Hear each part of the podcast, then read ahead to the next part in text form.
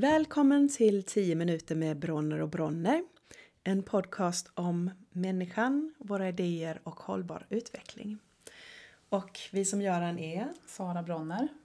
Och Fredrik Bronner. och jag heter Kerstin Önnebo. Och dagens avsnitt handlar om Ja, vi tänkte prata om hur det blev så här som det är.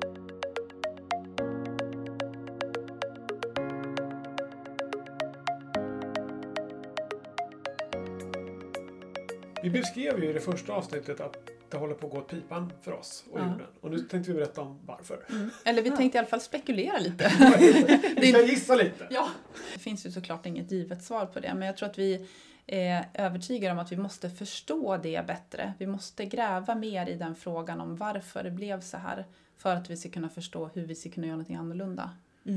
Och det här kan bli jättespännande för det är ju en naturvetare då, eh, Sara, Mm. och en beteendevetare, kulturvetare, eh, jag, Fredrik.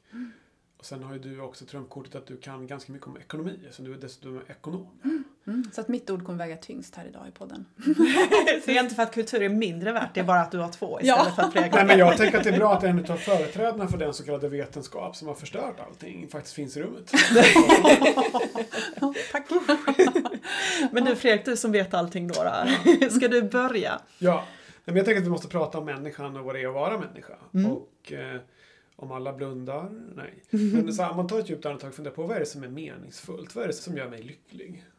Den eviga eh, jakten på lycka.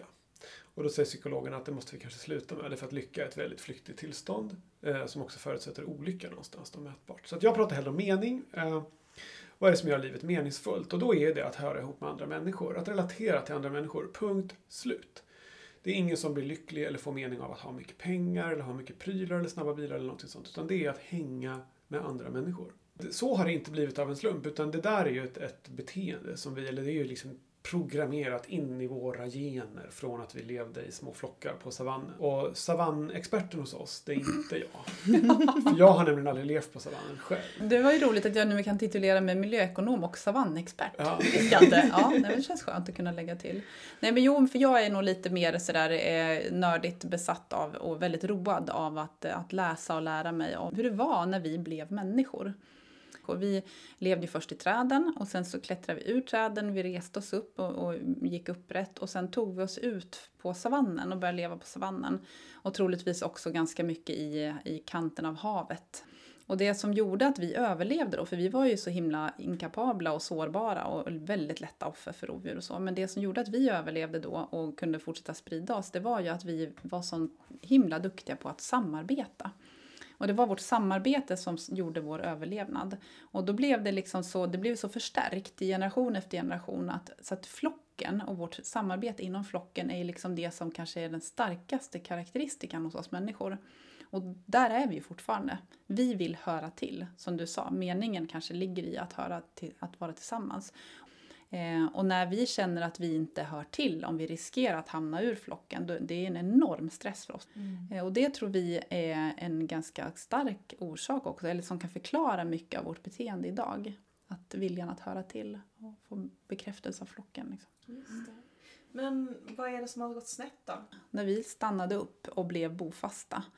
Och för att göra en väldigt eh, lång historia väldigt kort då, så är det väl det att då när vi blev bofasta så började vi kunna äga mark. Vi börjar kunna äga saker och säga att det här är mitt, det är inte ditt. Vi börjar också kunna lägga på hög och skapa förmögenhet som du inte har men som jag har. Och jag behöver försvara den förmögenheten mot dig. Och så blev det liksom eh, väldigt mycket den här tävlan. Och då kommer tillbaka den här flockkänslan. Jag vill ju också höra till och vara likadan som andra i flocken. Om någon börjar samla på sig saker, då vill jag ju också samla på mig saker.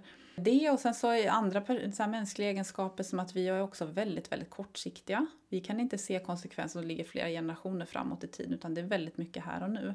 Och om man då kombinerar alla de här sakerna, eh, viljan att likna andra människor, vi ser inte så mycket konsekvenser i framtiden, vi vill gärna äga och, och liksom samla på oss. När vi dessutom då upptäckte kolet och oljan och fick en industrialisering och massproduktion av saker, masskonsumtion, då, då, där liksom ballar det ur på riktigt kan man säga. Och den kan man inte understryka nog mycket. Alltså fram till eh, 1800-talet, alltså andra halvan av 1800-talet, så var ju vi väldigt få människor på jorden. Eh, men sen så kom de fossila bränslena och så kom det några grejer som typ penicillinet. Och de här sakerna i mix gjorde att helt plötsligt så kunde människan bara gå från ingenting till bli jättemånga jättekort. Men sen har vi dessutom nu haft en digital revolution. Och då har vi fått då eh, från ett samhälle där vi inte bara bofasta och vaktar. Jag vaktar inte bara min hög med bär längre. Utan vi har också fått en där min känsla av sammanhang bygger på att jag får hjärtan i en app i en smartphone. Och jag mår så dåligt när jag inte får det så att jag blir sjuk på riktigt. Och kanske till och med skadar mig själv för det.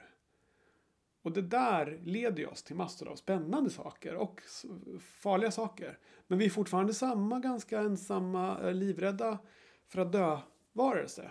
Som försöker fylla den existentiella ångesten med någonting för att kunna leva dugliga liv. Och om vi förr i tiden så gjorde det med meningsfullt arbete och eh, närvaro och relationer till andra människor. Så har vi idag en miljon saker vi kan fylla det med. Som vi ändå inte blir riktigt, riktigt lyckliga av. Och så försöker vi fylla det med ännu lite mer och ännu lite mer. Prylar, resor, filmer, whatever. Och jag tror att det är ganska många som de senaste åren eh, har läst eh, Hans Roslings bok Factfulness. Som egentligen sätter fingret på precis det här. Vad som hände med Alltså att det är tek- teknologi, ekonomi, eh, politik, upplysning tar människan från en punkt där många lider och har det svårt till att man har det materiellt bra. Eller bättre i alla fall. Fler och fler människor får eh, el i världen. Eh, barnadödligheten sjunker i de flesta länder. Och sådär. Men eh, det vi ser nu är ju att det där har ju också ett pris. Det där sker ju inte ostraffat på en planet med ändliga resurser. Utan allt det där som vi gör nu, gräver upp någonting i marken och gör en tvättmaskin av, skapar ju någonting annat också. Ett utsläpp eller någonting annat. Mm.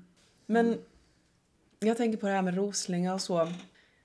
Det finns så många fattiga som skulle få det så mycket bättre om de fick en tvättmaskin eller tillgång till rent vatten. Och allt det där är ju utgifter i, i klimaten eller på jordens ekosystem. Man måste komma tillbaka till och, och adressera den här frågan om ojämlikhet. Det är otroligt orättvist och ojämlikt fördelat över, över världen och liksom över generationer också. Det kan ju inte vara så att den här gruppen som har det sämst ska på något vis säga till dem att ni får inte ha det som vi, därför att det har vi inte råd med ekologiskt. Det är därför vi, vi som har haft det bra så länge och har det så sjukt bra idag också måste förstå att vi behöver ju backa. Därför att jordens utrymme är begränsat. Det kan vi inte förhandla om. Så där tänker jag att just det här med fördelningen eh, och sen också sättet vi gör det på såklart. Att, att eh, människor som lever i utvecklingsländer de ska ju få tillgång till vår bästa teknik och våra bästa sätt att, att få välstånd på. De ska inte behöva ta de omvägarna via kol och olja till exempel som vi har gjort.